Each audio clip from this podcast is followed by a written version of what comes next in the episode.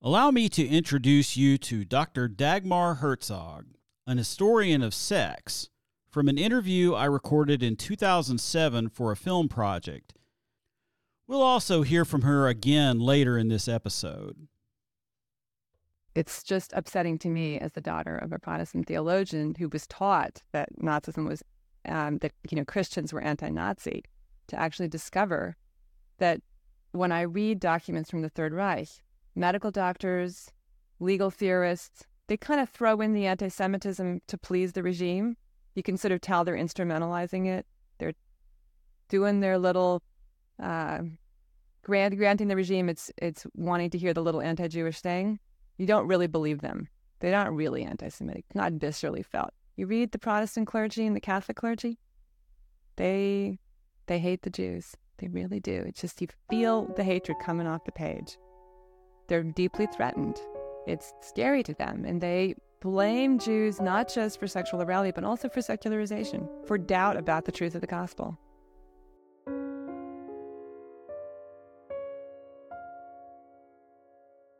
Question What's the easiest way to get someone's attention? Bring sex into the conversation. Today, we're going to talk about everybody's favorite topic and how the Nazis used it to gain the support of the German churches, and most of all, why they went in this direction. It's been almost 85 years since Nazi persecution turned violent on November 9th, 1938, the night we know as Kristallnacht or the November pogrom. What can we learn from this period in history that might inform us about our own time? What forces were at work then that we might identify in our own country today? And how might we better understand the role of the church, an institution that seems to call forth the very best and the very worst from us? Thank you for joining me on this journey. I'm your host, Reverend Stephen D. Martin. It seems unlikely that educated church people who learned to love their neighbors from the time they were children would find a home among brown shirted thugs who started fights in the streets. It also seems improbable that the same Christians would turn a blind eye when the concentration camps appeared. But this podcast is about how Auschwitz wasn't built the day Hitler came to power. The Nazis had to begin, like all political movements, as a minority party and slowly build support until they achieved the dominance they sought. In this episode, we'll learn why Germans believed that a pure sexual culture would lead to a brighter future and how they exploited this and what came of it over time. First, we have to dive deeply into a bit of theology. Remember that theology is, at its root, about determining ultimate values. It seeks to understand the mind of God so that humans may thrive. The problem, as I see it, is that high theological debates and pronouncements can serve to oppress. If one person discovers the ultimate truth, then those who don't see it quite the same way can too easily become enemies of that truth.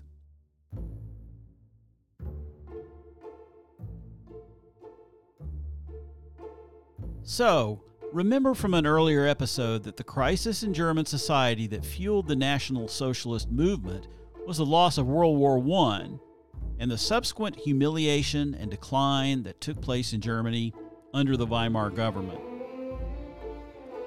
It was a death of an old order, an old view of how society should work, and one of the places this could be seen in sharp distinction was in the cabarets of Berlin.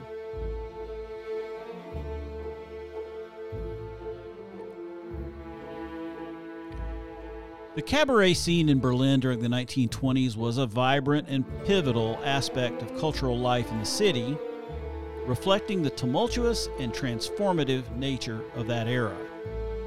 Post World War I, Berlin emerged as a hub of artistic and intellectual activity, and the cabarets played a central role in this renaissance.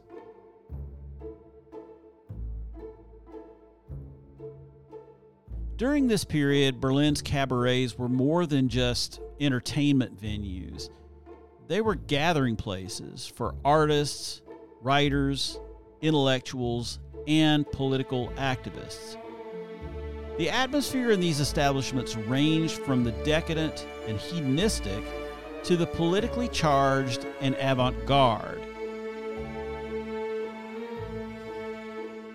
The performances often pushed boundaries in terms of both content and form, challenging traditional notions of morality, art, and politics. The cabarets featured a wide array of performances, including music, dance, theater, and poetry readings. Jazz, which was gaining popularity, often provided the soundtrack to these evenings, embodying the spirit of modernity and change that defined the era. The performances were not just for entertainment, but often included sharp political satire and political commentary, reflecting the unstable political climate of the Weimar Republic and the struggles of a society trying to rebuild and redefine itself. This period also saw an explosion of creativity in terms of the visual aspects of cabaret. Theatrical costumes, elaborate stage designs, and innovative lighting techniques contributed to an immersive and often surreal experience. These elements, combined with the often risque and taboo breaking performances, made Berlin's cabarets a symbol of the era's radical artistic experimentation and social freedom. The cabaret scene in Berlin was also notable for its inclusivity and defiance of traditional gender roles. It became a haven for the LGBTQ community, which found both expression and acceptance in the cosmopolitan and relatively liberal atmosphere of these venues.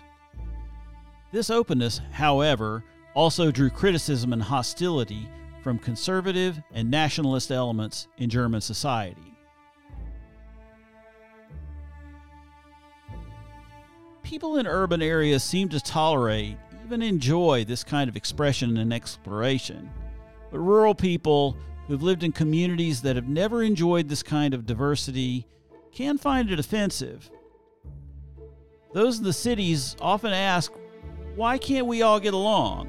Why can't I do my thing and you do yours? After all, my beliefs and my actions have no effect on your life, so why does it matter?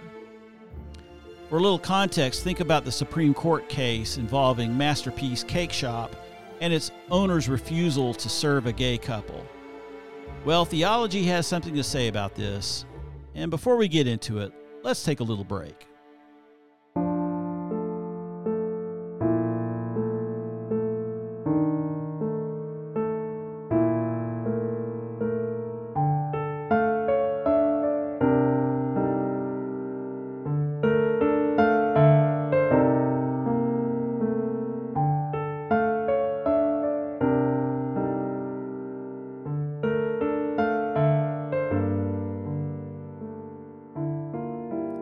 Bad things happen to good people? That's one of the most fundamental questions in religion. Prehistoric farmers wondered why crops grew well one year and then failed the next. At its most basic level, religion probably arose as a way to please the gods who controlled the weather. If the gods were happy, then good things happened to the people. German theologians of the early 20th century called this a Deuteronomistic view of history, taken from the work of Julius Wellhausen, who understood that the first five books of the Hebrew Bible were assembled or redacted from four distinctly different sources, each coming from different periods in Israel's history. Wellhausen saw that Deuteronomy was written as a response to the Babylonian exile in an attempt to understand the tragedy of Israel's downfall. It must have happened because Israel was disobedient and God was displeased. By rebuilding the temple and following the law, God would restore Israel to its former glory. So then, according to this view, what you do in your cabaret does affect me. Because your moral decadence displeases God, and that means our society is doomed to fail. It's not an individualistic thing. If our nation has turned away from God's law and order, then we will be punished for it. If we clean up all this moral depravity, then perhaps God will restore us to our former glory. During the Weimar Republic, Berlin had become known for its progressive and open sexual culture, which included a thriving LGBTQ community and a general openness towards sexual freedom and gender identity discussions. However, the Nazis, with their rigid and conservative views on morality, sexuality, and gender roles, vehemently opposed this culture, seeing it as degenerate and antithetical to their vision of a morally pure Aryan society.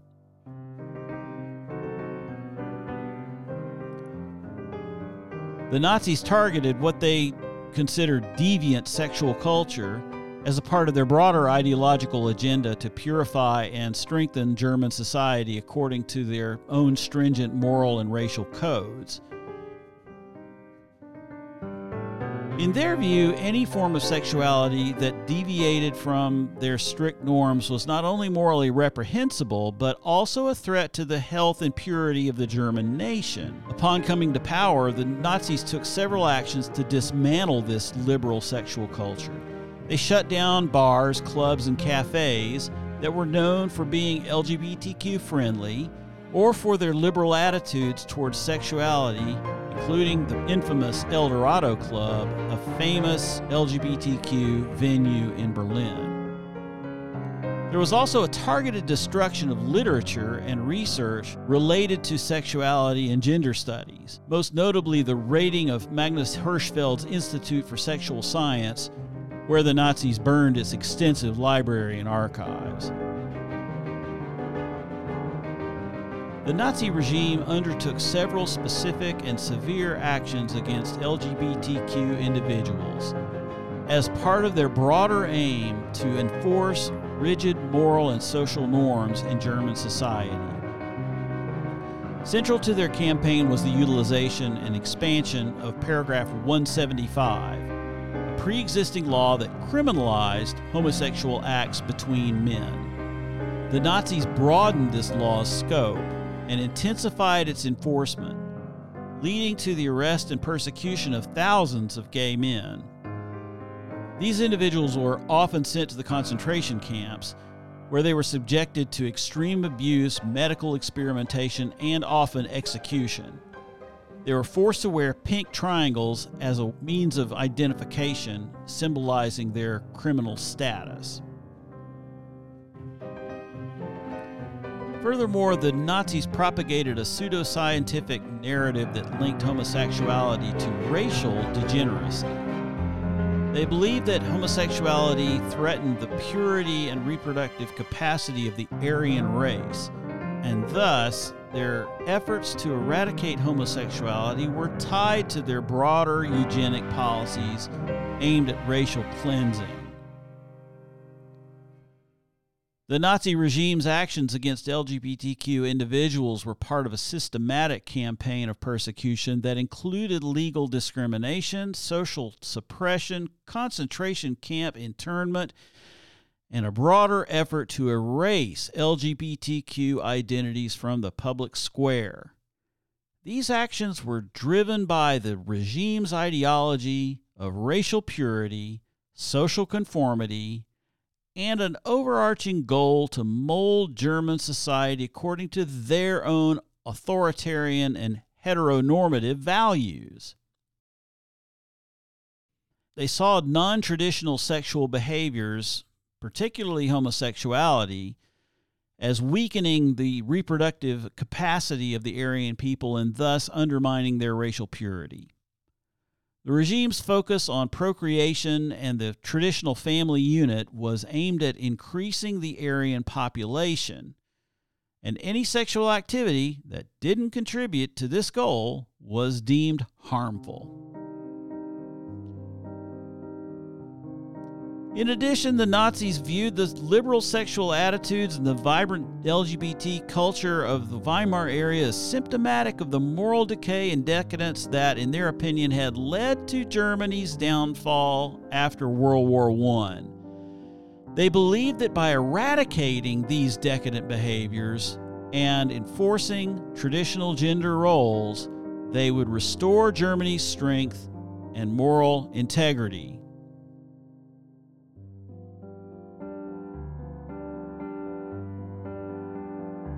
The campaign against what the Nazis labeled as deviant sexual behavior also served a political purpose. It allowed them to marginalize and persecute groups that opposed their regime or did not fit into their vision of a homogeneous society, such as the LGBTQ community, political dissidents, and others deemed socially undesirable. By scapegoating these groups, the Nazis aimed to unify the German population under shared values and norms while eliminating opposition.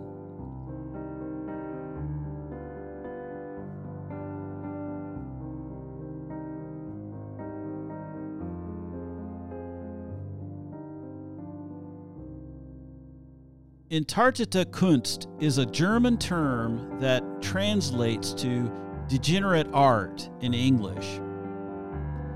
This concept was central to Nazi ideology in the 1920s and 30s and was used to denigrate and suppress a wide range of modern art forms. Under the Nazi regime, degenerate art referred to artworks that did not align with the party's ideals. They condemned works that were abstract, experimental, or avant garde, as well as those that depicted what they considered to be morally or socially degenerate themes. The term was especially applied to modernist art movements such as Expressionism, Dadaism, Cubism, Surrealism, and Fauvism. The Nazis believed that such art was a sign of a society in decline, viewing it as an affront to their ideals of classical beauty and purity. They associated degenerate art with mental illness, moral decay, and racial inferiority, often linking it to Jewish or communist influences, which they saw as corrupting German culture.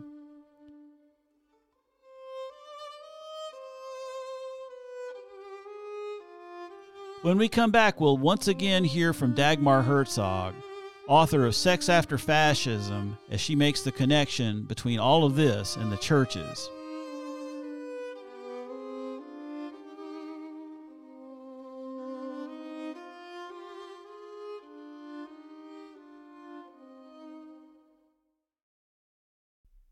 Early on, the Nazis have no idea that they're going to get so much popular support.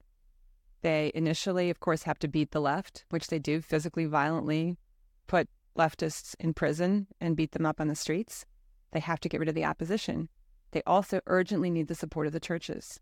They work towards a concordat with Rome. They are very concerned at getting Protestant church leaders to endorse them and support them. And it's very useful in this context to run a campaign against sexual immorality. The churches are thrilled. They have been losing their congregants' support on the issue of sex for quite some time. Germany had the most liberal sexual culture in the world in the early 20th century. And the churches are deeply threatened by this. They are deeply threatened by Gentile secularization. Socialism, social democracy was part of the threat. The threat of Bolshevism and a you know Russian Revolution happening in Germany was a threat. Certainly, many church leaders shared nationalist views with the Nazis, but anti-Bolshevism and nationalism don't explain it. Just it's the Gentiles who are running away, and the Christians blame it on the Jews. And they're happy, happy to see the Nazis claim to be solving the problem. That's Professor Dagmar Herzog, author of Sex After Fascism, from an interview I did with her in 2007. Of all the reasons why the churches supported Hitler in 1933, this one made the most sense to me. The Deutsche Christen movement generally supported the enforcement of paragraph 175 and the broader Nazi policies regarding sexuality and morality. This alignment was part of their wider support of the Nazi regime's principles, especially those concerning racial purity and traditional values. Paragraph 175, once again, was a law in Germany that criminalized homosexual acts between men. The Nazis expanded and strictly enforced this law as part of their campaign to purify German society according to their rigid moral codes. The Deutsche Christen, who sought to align Christianity with Nazi ideology, largely supported these measures. They believed in promoting a moral code that was in line with what they perceived as traditional Christian values, which for them included the condemnation of homosexuality. Later, the Nazis engaged in widespread surveillance and policing to identify and apprehend LGBTQ individuals. The Gestapo compiled lists of homosexuals, and people were often denounced by neighbors or acquaintances. The regime's actions created an atmosphere of fear and repression for LGBTQ people in Germany. But what about the churches across the vast spectrum of society? Was there resistance to these oppressive policies? Did people like Bonhoeffer and Niemöller and leaders in the confessing church speak out against this impression? If they did, we have no record of it. And here's why. First, remember that churches are rarely the most progressive institutions in any society. Churches have a deep investment in the status quo and they seek to preserve it. Jesus taught, of course, that new wine requires new wineskins. Churches rarely want to do more than just patch up an old leaky wineskin. Second, remember from our last podcast that Luther's teaching about the two kingdoms created a natural division between matters of the church and politics. Enforcement of paragraph 175 and persecution of minorities was a matter for the state to deal with. It had nothing to do with the spiritual nature of the church. The confessing church's resistance to the Nazis was not over matters of injustice like those of sexual politics, but instead the Nazi government's meddling in personnel matters in the church. And that's quite a story, and I'll get into that much more in depth in a later podcast. But finally, in the early 1930s, church leaders and pastors were mostly concerned with negotiating their place in relationship to the new government. Being on the outs with the new government could cost a church its parishioners, and no one enjoys preaching to an empty congregation. And on the other side, it was clear that the Deutsche Christen affiliated pastors were enjoying sanctuaries full of people who were inspired by what Paul Althaus referred to as this turning year of 1933, a gift and miracle of God.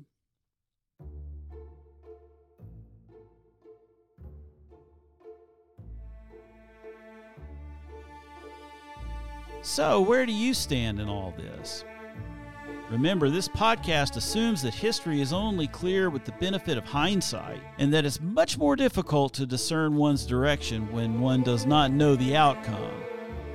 I'd like to think, though, that faith in Jesus offers one a compass that points one in the right direction even when the destination is unclear.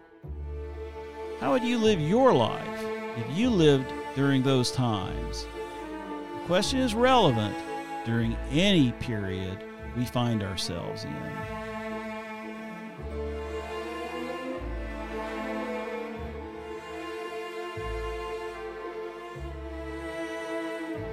This podcast is produced and written by me, Reverend Stephen D. Martin. I would like to thank those who have taught me about this subject over the past 20 years Robert Ericksen, Susannah Heschel, Doris Bergen, Hartmut Lehmann, Victoria Barnett, Manfred Gailus, Wolfgang Krogel, Rudolf Weckerling, Richard Steigmann-Gall, Rob Shank, and dozens of others. Please subscribe to this podcast and please consider supporting it through visiting our Patreon page. Thank you and join us for our next episode.